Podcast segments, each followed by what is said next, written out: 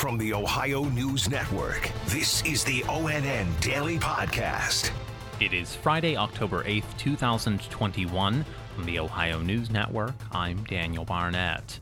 Governor Mike DeWine spent time at Bowling Green State University yesterday, the day a new anti-hazing law went into effect. Jeff Smith reports. Governor DeWine hopes that this law puts an end to all hazing across college campuses. We have increased the penalty.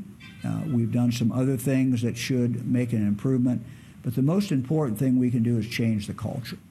It should not be acceptable or part of the culture to have hazing. State lawmakers moved this proposal forward after BGSU sophomore Stone Foltz died earlier this year. I'm Jeff Smith.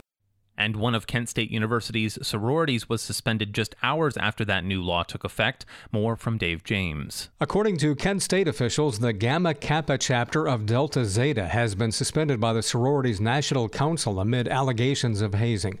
Kent State says it's working with the sorority's National Council to investigate a potential incident. Collins Law has just gone into effect, named after Colin Wyatt, an Ohio University student who died in a hazing incident 3 years ago. The law increases penalties for hazing, especially those involving drugs and alcohol, and makes the failure to report hazing a misdemeanor. Dave James, ONN News.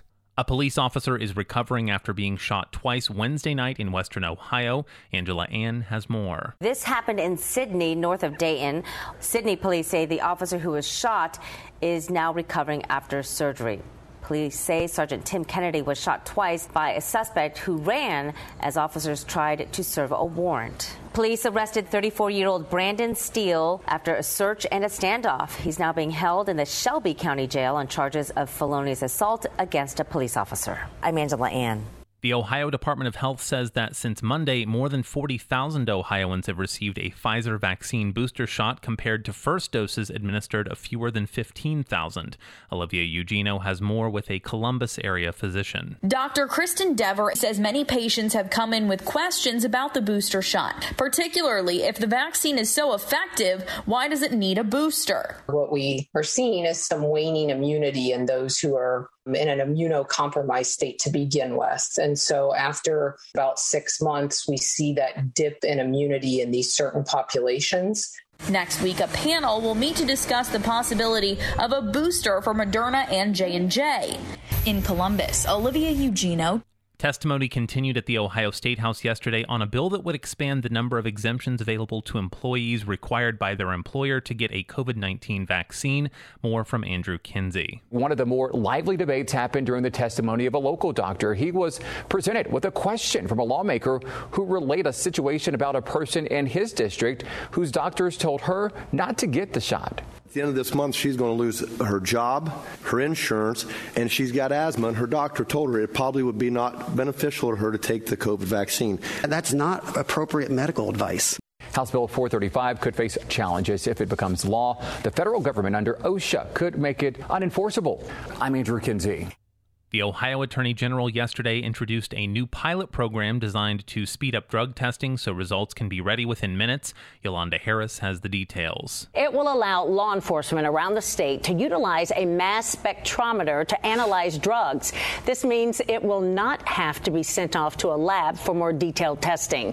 The goal is to identify meth, cocaine, and pills. These machines are as accurate as the BCI lab machines, and we are looking for cases to make this the normative proof of the nature of the substance. These devices are being deployed to law enforcement in 12 counties around the state, which were selected because of greatest need. I'm Yolanda Harris. In Northeast Ohio, 5 years after the death of a little girl in Conneaut, there is a development against the man accused of her murder. Marissa Sines has more. 13-month-old Serenity Sutley was allegedly raped and killed at the hands of her mother's boyfriend, Joshua Girdo. Investigators say Sutley died from blunt force trauma to the head. Ashtabula County's prosecuting attorney, Colleen O'Toole, filed a motion for a plea agreement. In a statement, O'Toole telling me in part, quote, "A plea agreement allows the defendant to be held accountable for the crimes and adds certainty to the outcome. There is no certainty in the outcome of a trial and finality in the appeals process." I'm Marissa Sines.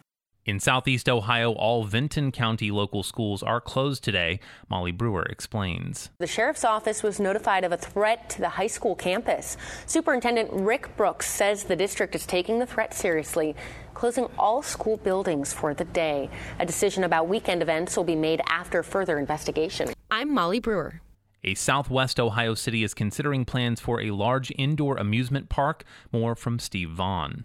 Middletown City Manager Jim Palinick unveiled plans for the $1.3 billion mixed-use development along the Great Miami River. A themed indoor virtual reality and immersive entertainment park dubbed Hollywoodland. Palinick says the site would include sound stages and movie studios, as well as a large concert venue, motels, restaurants, and a convention center.